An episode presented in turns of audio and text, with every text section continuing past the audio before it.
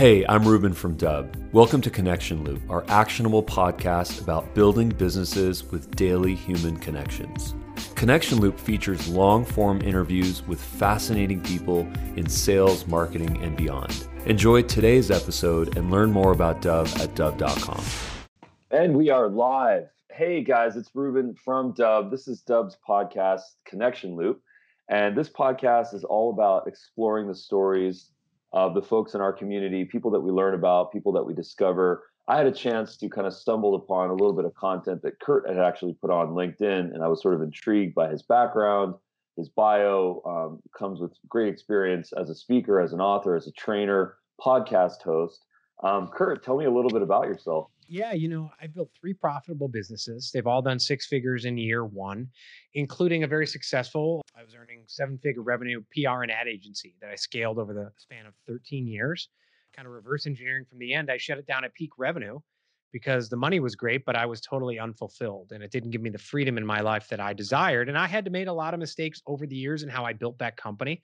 You know, I learned the hard lesson that there's a difference between growing a company and scaling a company. Growing a company just looks at the dollars and cents. You bring in that paycheck, you bring in the revenue, regardless of how your relationships, your mental, physical health, all those other things are happening. Scaling a company means that you provide the maximum value to the customers you really want to work with, the customers who value what you provide and you do it in a way that empowers you to still live the lifestyle you want to live, where your relationships are excellent, your mental, your physical health is excellent, your life is aligned. The three facets of your life yourself, your family, your work are all aligned.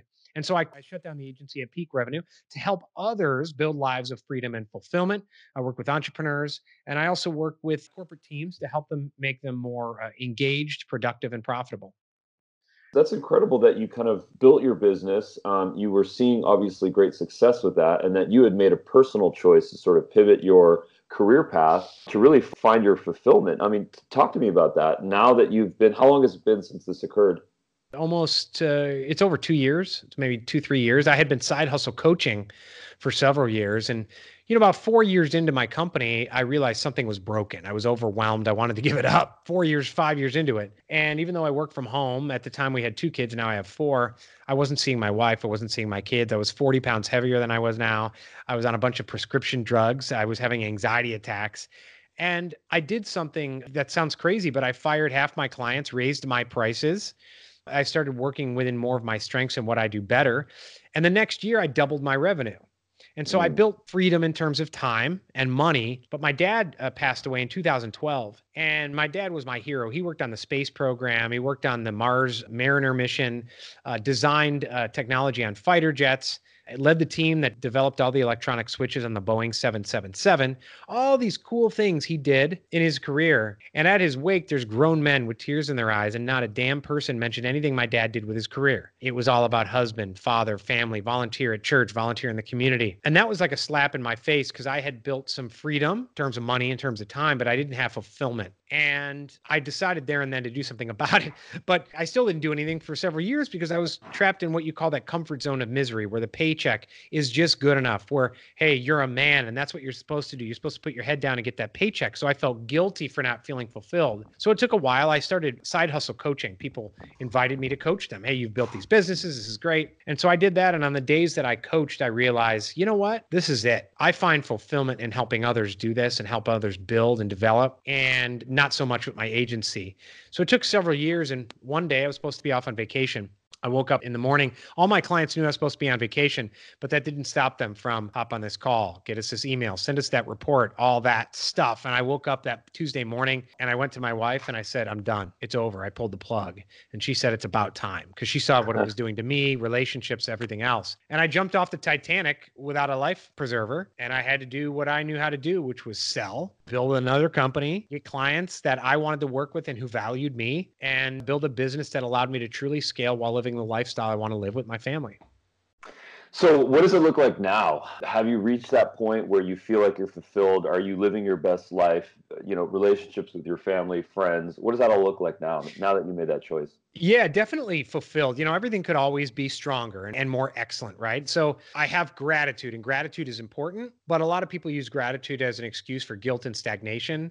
So every morning I wake up and I ask myself two questions What's awesome about today? That's the gratitude portion. But I don't stop there. And I think it's important people don't stop there because there's a lot of people who want to focus on this person's more privileged or you're more privileged. You should just be happy for what you have. Well, I got news for you. Anyone who's listening to this, who has a smartphone, who has a computer, who's able to get on LinkedIn, listen to a podcast, is more privileged than like 99% of the world. So someone's always going to be worse off than you. You owe it to them to make the world better by reaching for more in your life, more freedom, more fulfillment. Because when you're at your best, your relationships are at your best. Listen, when you're not fulfilled, when you're not free, it's not a victimless crime, right? Because it affects the people around you, it affects your loved ones, your kids, your spouse, your partner, whatever, your loved ones. It affects your community because they're not getting the best that you have to offer. So gratitude's important, but that second question is what can I do to make today even more awesome? So I'm always looking to make things even more awesome but my family and I, we travel the world. You know, I set a goal of at tops working 12 to 14 hours a week. This morning, one of my big outcomes for the day is I went for an hour walk with my daughter. When we're done here, I'm going to go on the back deck, have a glass of bourbon, and look out on the marsh, the beautiful marsh here that we live on. And listen, I'm doing this podcast with you. I did a live training earlier in one of my masterminds. And before that, I taught a master class in 10X Factory, an entrepreneurship mastermind as well. So I mix that work. I have an aligned life between a lot of people seek work life balance. It's about alignment, not balance. A lot of people think balance and it's like they go through life like walking on a tightrope, trying not to fall off and die. That's no way to go through life, right? The key is alignment, aligning the three facets of your life self, family, and work in a way that works for you.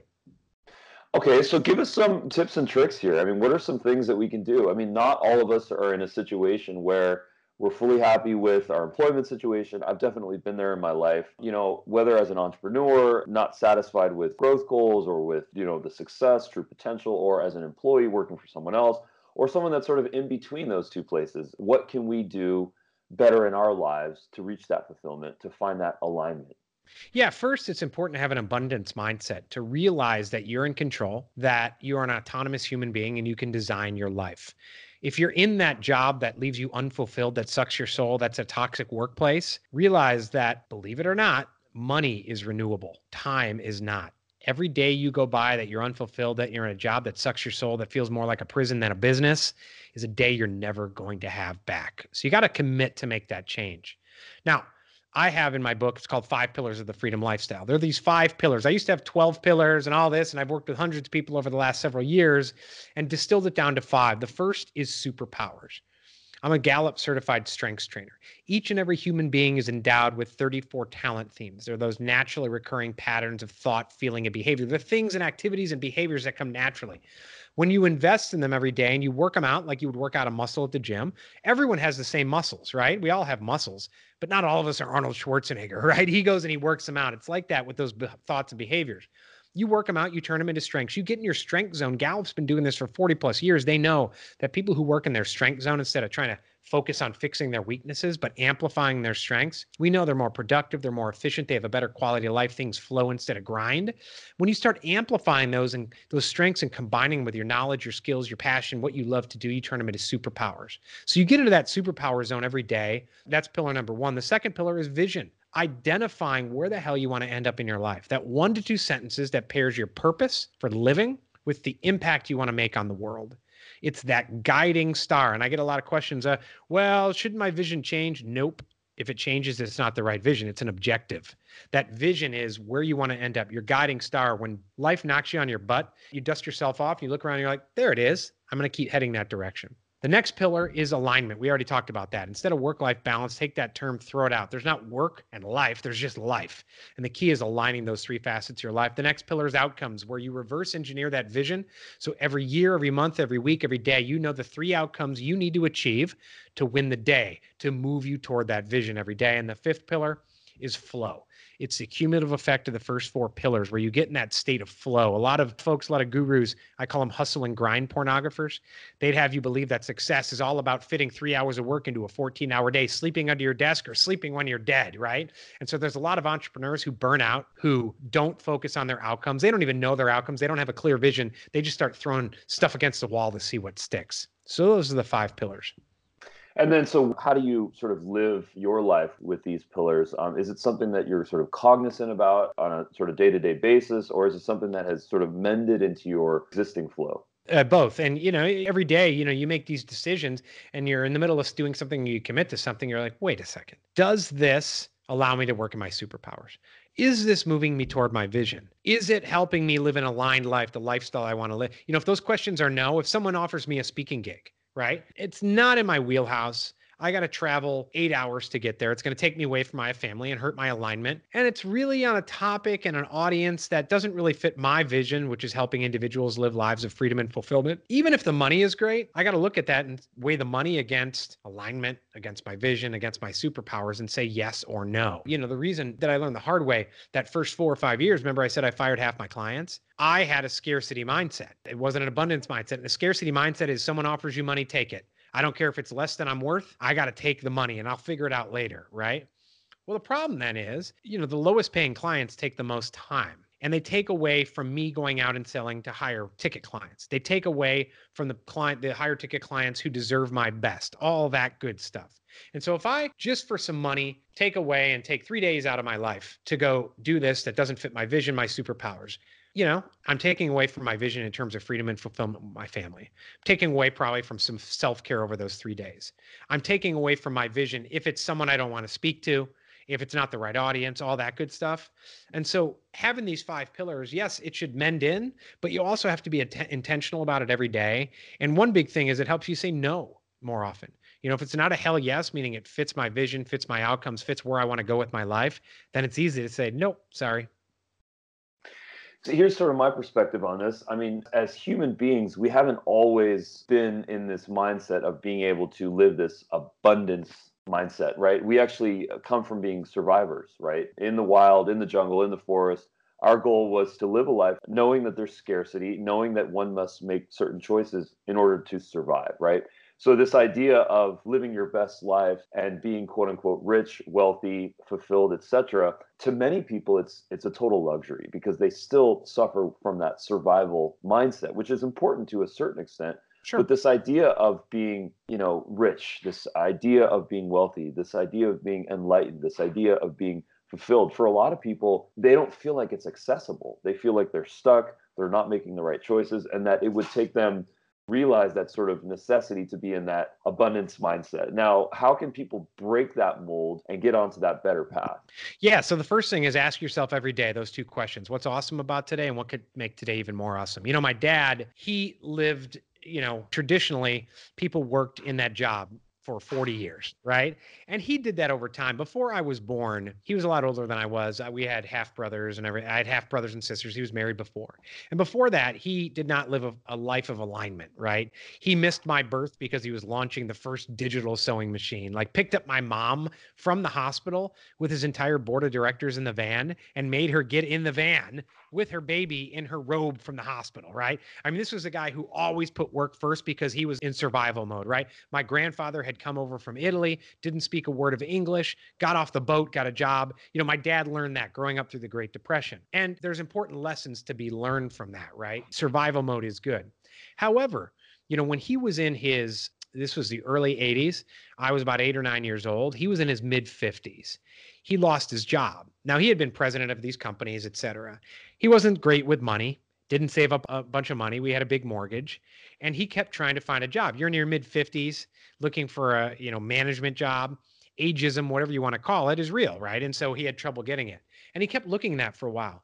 Now, during that time, he was in survival mode and he didn't want to take government money. He didn't want to take, you know, ask for help. He got a job delivering newspapers. And so he would wake me up. He and my mom would wake me up at like three in the morning. We'd go to this facility and bag the newspapers. Your hands would be black, right, from the ink. We hopped in a car and I would help him deliver newspapers. It was survival mode. I learned that from him.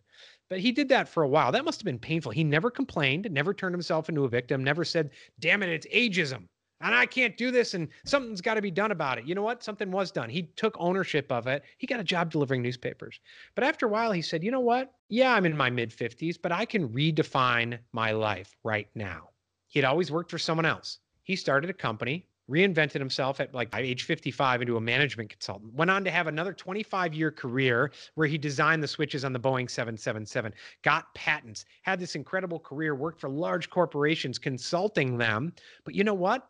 In that time, he never missed a recital never missed a soccer practice. Then he started volunteering. Then he started showing up to things. So not only did he realize the hard way that survival mode was actually killing his relationships and killing his family, it wasn't just all about paycheck. He redefined himself, started his own company when people said he couldn't do it, took ownership, maybe made some less money, but was richer and wealthier where it matters, which was with his relationships, with his family, with helping the community around him. And so, you know, I've learned that way. Yes, survival mode is important, but at some point, go live your dream, define what you want to do, stop being miserable, and go do it. Build that company if you want to.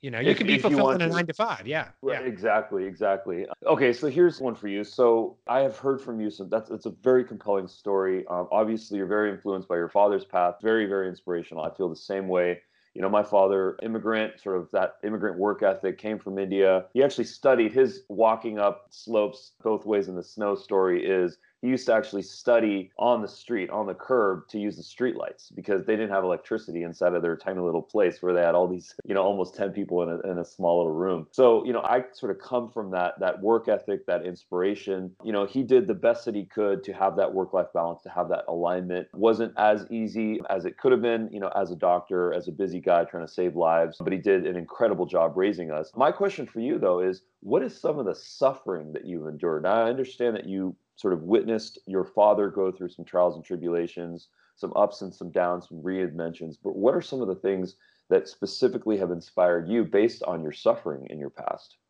Yeah, I mean, you know, the opening chapter of my book starts with me. It was a scene, I remember it so clearly. And the lights were off in my bedroom. I was sitting on the end of my bed, rocking back and forth like a crazy person, right? And I thought I was going crazy. And my kids, we had two kids at the time, were playing out in the hallway. My wife peeked her head in to say, like, what's the matter with you? Are you okay? And I told her, get the kids out of here. Like, bring them down into the basement, bring them outside. They weren't being bad, they were just playing. I couldn't stand the sound of their voice. And you know, I was like, oh, am I going crazy? I was like, you know, deep down, I knew exactly what was happening. I was having an anxiety attack, and it wasn't the first and wouldn't be the last. I was 40 pounds heavier than, than I am right now. I was on a cocktail of different things that I thought were going to make me better. They didn't. They masked in some cases. They made some things worse. And, you know, going through life like that, feeling like you're going crazy, having anxiety attacks, and feeling guilty about it because I'm doing what I was supposed to do, right? I'm a man. I'm supposed to earn money in the paycheck. What do I have to feel guilty about? I have a house, I got a car, I got a roof over my head, right? And, you know, it's interesting. A lot of people are shocked when I share this, but when I ask a lot of people, who do you think are, you know, the part of our population in the US that commit suicide at the highest rate? People, oh, it's teenagers or whatever. It's men aged 45 to 54. By the way, it's white men, people who are so called, they have it all, they're privileged, right? Because a lot of times, eh, you know, women have depression at a much higher rate, but they seek help. Men, they get depressed. They live in what Henry David Thoreau called the life of quiet desperation. Maybe they went into a major or they went into a job because their dad said that's what they were supposed to do. That's practical, that's responsible, right? And 25 years into it, they're like, I'm not fulfilled. I'm living a life someone else wanted for me. I have a house that I can't afford, or at least I can afford it, but I can't do those other things in my life that we want to do. We want to travel, we want to do all these things. I'm behind on everything, but you know what? I feel guilty about it because I'm a man. This is what I'm supposed to do. And I can't talk to anyone about it because I'm supposed to be like John Wayne, right? And here I talked about my father and I talked about toughness and I think there's a need for toughness. But, you know, there's a lot of people like for instance, I've been known to be stupid in the gym where I feel a twinge and I keep doing the squats anyways, right? That's stupidity because then I tear my muscle and then I can't work out for 6 months, right? It's like that a lot in our lives. We're unfulfilled. We're ruining our relationships. We have toxic mentality, a mental state. We're in a job that unfulfills us. We hate our lives, but we're men and we're supposed to push through. That's not toughness. That's stupidity. Toughness is the survival instinct, what my dad did, and then realizing, shit, I'm going to design the life I want. And so, yeah, men 45 to 54, they have it all. They're privileged, they're white, they're all this stuff, and they're committing suicide. Like seven in 10 suicides in America are white men 45 to 54. And I don't say that to make anyone feel sorry for white men and all that. By the way, I think second is like men like 80 and 85, right? They bottle this up inside of them. They live this life according to success defined by who? Someone else, right? Defined by a magazine, defined by society. And they go through this quiet suffering. Now, what Thoreau called quiet desperation, I call it comfort zone of misery, where it's this comfort zone. You're comfortable. The money's good. You can survive like that for a while. You're on the raft floating, right? And then at some point you realize, wow, I'm 700 miles from shore and I hate this, right? And then you can either make a change or you can keep floating along. So, is my suffering worse than someone else's suffering? Yes, in some cases, no, in others.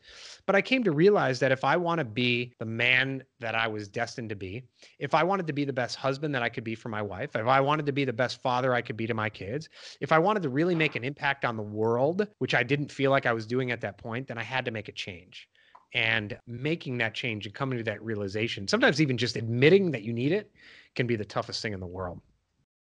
You know, this reminds me of the Japanese harakiri, you know, the honor suicide, you know, where a warrior, a businessman finds himself in a predicament that he cannot get out of. And the right thing for him to do is to just exit this place to save others from misery and to potentially save himself from shame, which is such a terrible and such a sad thing. I think that you speak about a really interesting theme about this idea that, you know, a man, that masculine, sometimes alpha character, you know, has to be bulletproof. They cannot sort of withstand, they cannot express emotions, they cannot deal with those emotions, they cannot seek help on those emotions. Very interesting statistic about the fact that women are much more likely to suffer from depression, but they seek the help. So, speaking to men, what are some of the things that we as men can do to have a better perspective, do a better job to maintain our mental health, to invest in ourselves, and get our emotions out and seek help when we need it? Yeah, I mean, one important thing that I see that is a lot of folks I work with, you know, this is anecdotal from people I've worked with, right? And from my own experience. But remember, I told you that I woke up on that Tuesday and I said, I'm done and I got to go tell my wife, right? And I thought I was convinced in my head I had been hiding it she thought I was happy. When I went and told her, she said it's about time. She knew, right? But we hadn't communicated. We didn't have these discussions. And part of the thing that held me back was going and admitting to her. I've talked to a lot of folks, and by the way, this isn't just men, women too. They want to make a change in their life. They're not fulfilled. They don't talk to their spouse or their significant other about it. And because of that, A, it's holding them back because they, they and their spouse communicate by passive aggressive comment, right?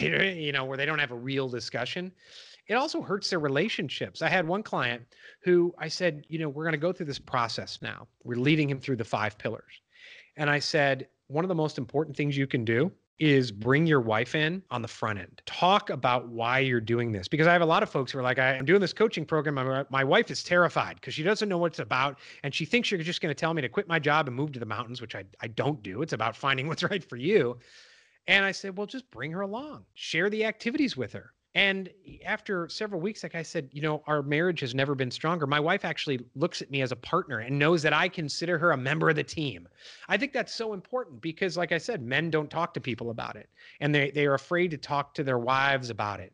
And a lot of folks, one in general who I like, he does a lot of videos and he coaches, tells you that you're not supposed to do that. You're supposed to be a man and just tough it out yeah, you can tough it out. You know, any entrepreneur knows you're going to tough it out. But if you're doing what you love, you know, it was very easy for me to build my PR and ad agency. I was good at sales. I could go out and get $25,000 retainers, million dollar ad buys like that. Hated it.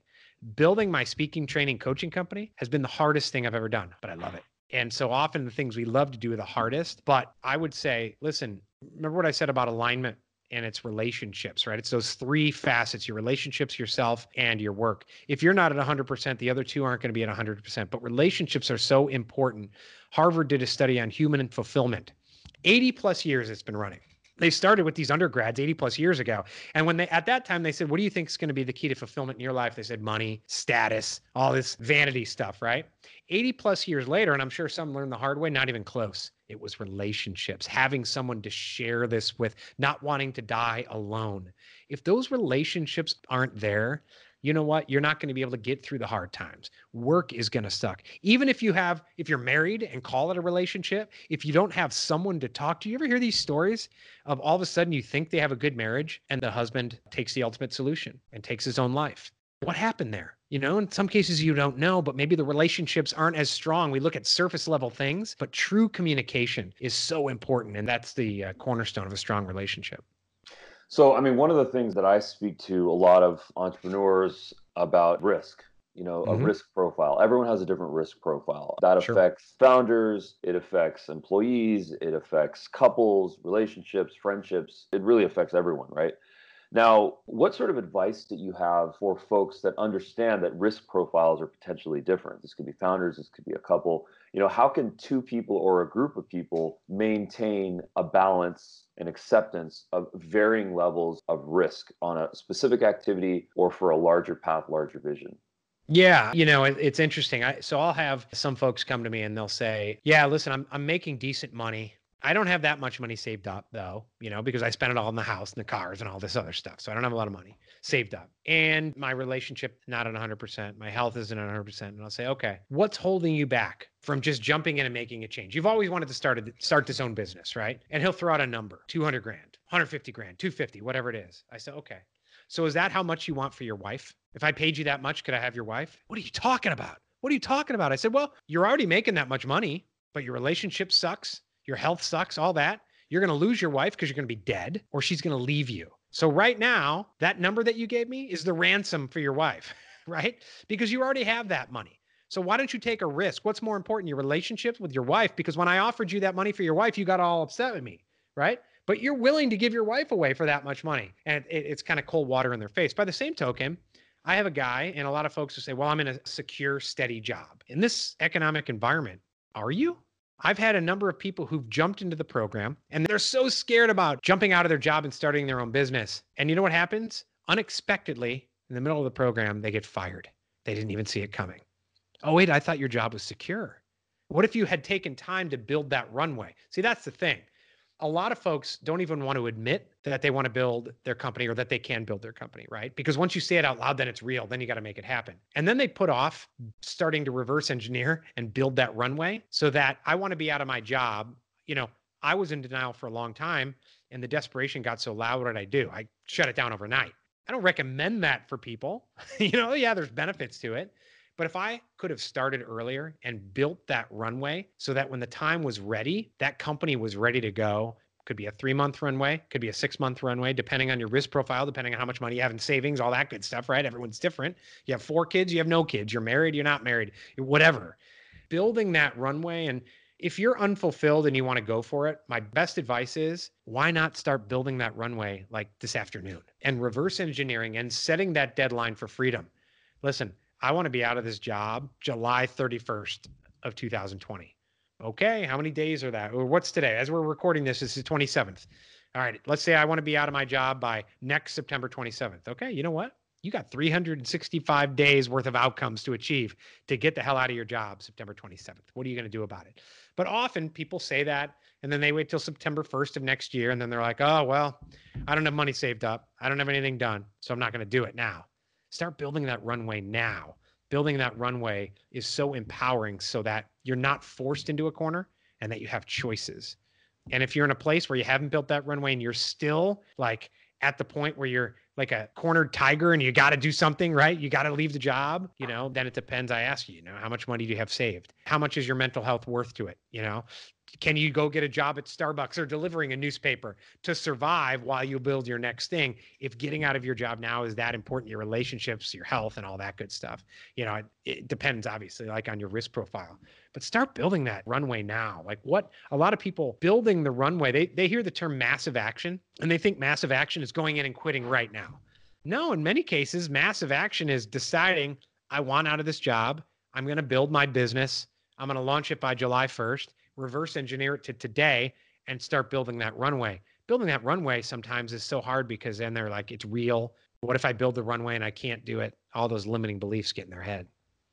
Well, there's kind of two schools of thought on something like this. A lot of folks might say, well, there's a paradox here because I can't build my runway because in order for me to start to set up my business, I need to go moonlight and I need to get that side hustle and I need to make investments. I need to spend money. I need to spend my time. You know, is my career going to get affected by this? Who knows? The other mindset is sales cures all. You know, if you have a side hustle and if you have some ability to sell, if you have something to sell, if you have something embryonic, that you can actually package and put out there, even though that's not ultimately what the product or the service is going to be, but at least something to kind of monetize it that you can cure all and you can pursue parallel tracks. What are some of the objections that you've heard, and what are some ways that people can overcome that planning out for that July 1st launch? Yeah, I, I, think, you know, in many cases, people have to be honest with themselves. And I believe in something called first principles reasoning, where when you have a limiting belief, or anyone, if anyone tells you anything and said, this is a fact, you know, you take it as an assumption. You check the premises of that, you peel the onion and you roll it back to ask key questions to find out is that a fact? Is my limiting belief real? Or is it an assumption to which I can find truth, right? Like, okay, yeah, in the latter respect, I have someone who just quit her job and she was afraid to leave her job. She put in her notice, right? She was going to have be on the job for 3 months. About a month into that, I had to talk her off the ledge. Like, oh my gosh, what did I do? I'm not going to have the, oh, it's like, okay, start selling. Don't worry about your logo. Don't worry about your website. Don't worry about all this stuff that you think you got to have in place. Pick up the phone, start calling people. A few weeks later, she had a $10,000 a month client, right? Now she's building upon that. A lot of times, what we need, listen, if you're going to build a product that is going to take $100,000 worth of R&D, that's different than if you're going to be a consultant, right? If you're going to build a web design firm, if you're going to build something like that, most jobs with people with whom I work, they don't need that much capital to start their business. If you are in a place where you have a product or something like that that you want to build and take out to the world, that's different. right? And you, you may need a longer runway to get there. But, you know, the fourth pillar is radically outcomes focused. And it's stripping away all the BS and realizing what is actually important to build my business. People think there's way too much that goes into having to build a business. And they hide behind logo, they hide behind the website. I got to get that perfect. I got to get the perfect product offering. And they sit and they spin their reels for six months. Meanwhile, their competitor is just picking up the phone, like you said, sales cures all, and just selling. It's like, I don't have a website. I don't have a logo, and I'm just selling. So it does depend on what you have. I mean, I had one client, it was going to take $300,000 worth of investment and he had to go do that. Okay, well, you may need a, there's a couple things. One is if you really want to do that and you've defined the vision and you got to define this is what I want my life to be, is this company.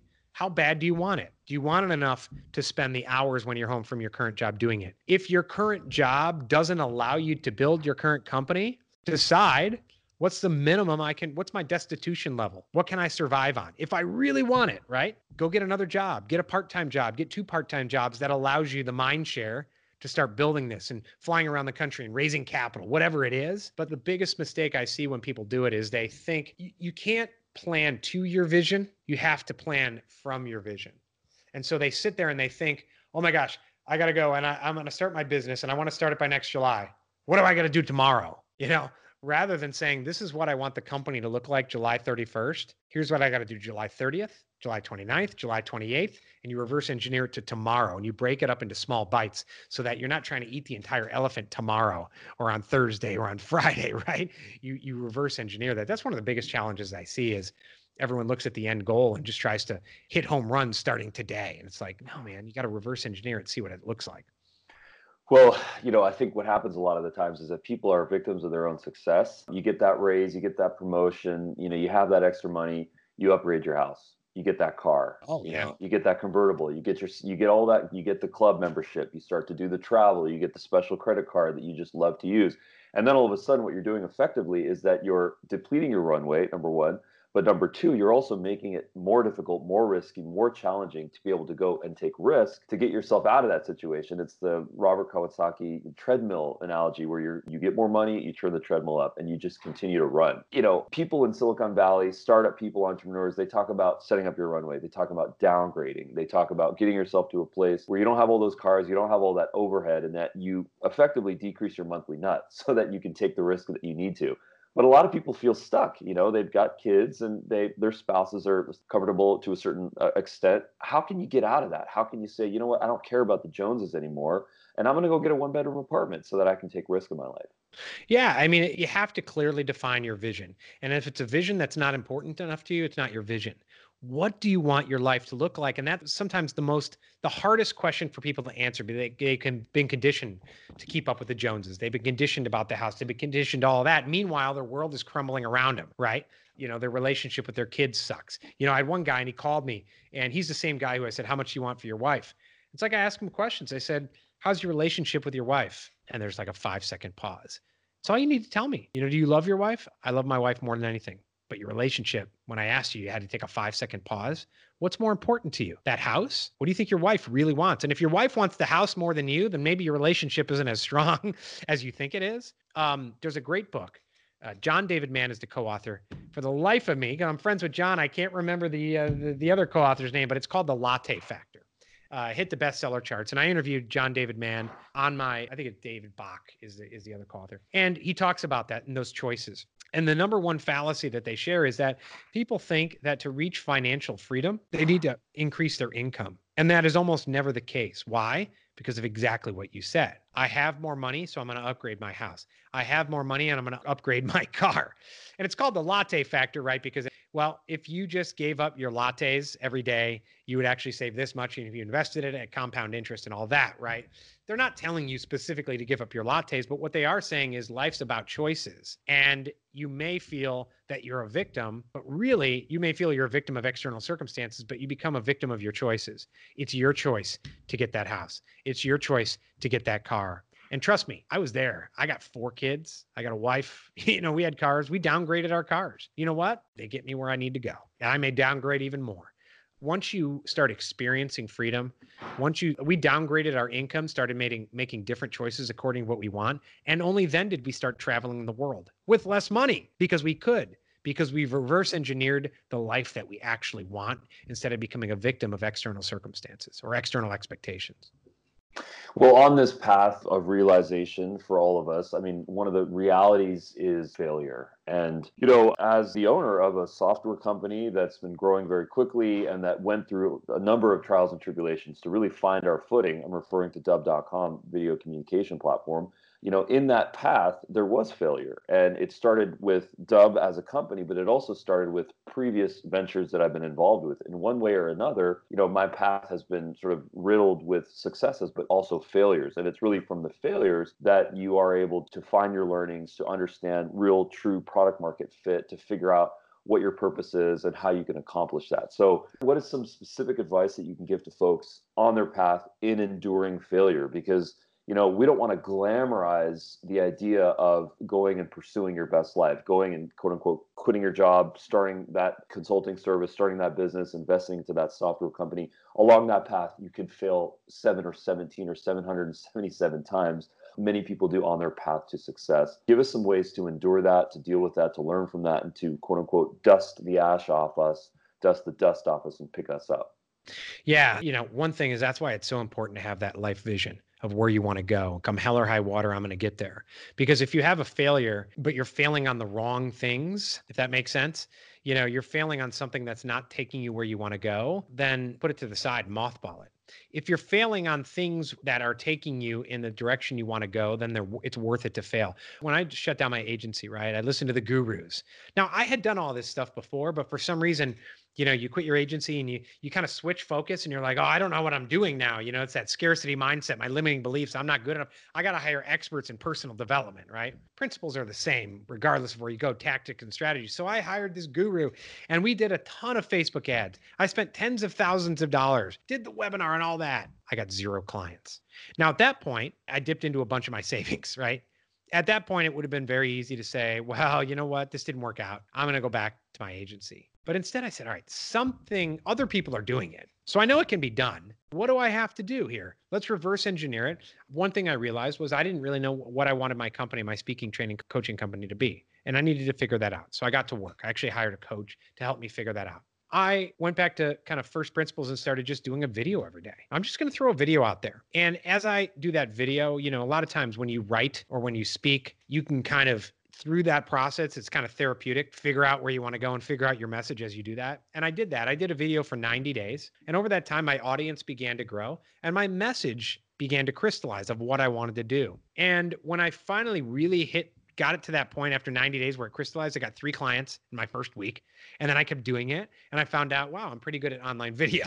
And I started doing videos, getting online people in. Now I've paired that with outbound, picking up the phone, calling. I have a sales team and all that good stuff. But if I didn't know clearly where I wanted to go, I wouldn't have known that it's worth it to put up with the lost money, the investment. You know, if you fail, quote unquote, fail, but you fail on the right things, that failure was an investment in learning how you're going to do it correctly in the future. You know, it's like Thomas Edison, right? He failed 999 times, and then that final time was the time he got it. He said, I didn't fail 999 times or whatever it was, 9,999 times. Uh, those were 999 attempts at learning the right way to do it. What you got to learn the difference of is, and this is why you have to have that clear life vision, is if you're failing on the right things because there's a lot of people who build businesses and they realize I did it. This is not taking me where I want to go at all. And now I'm unfulfilled. So why the hell did I even build this?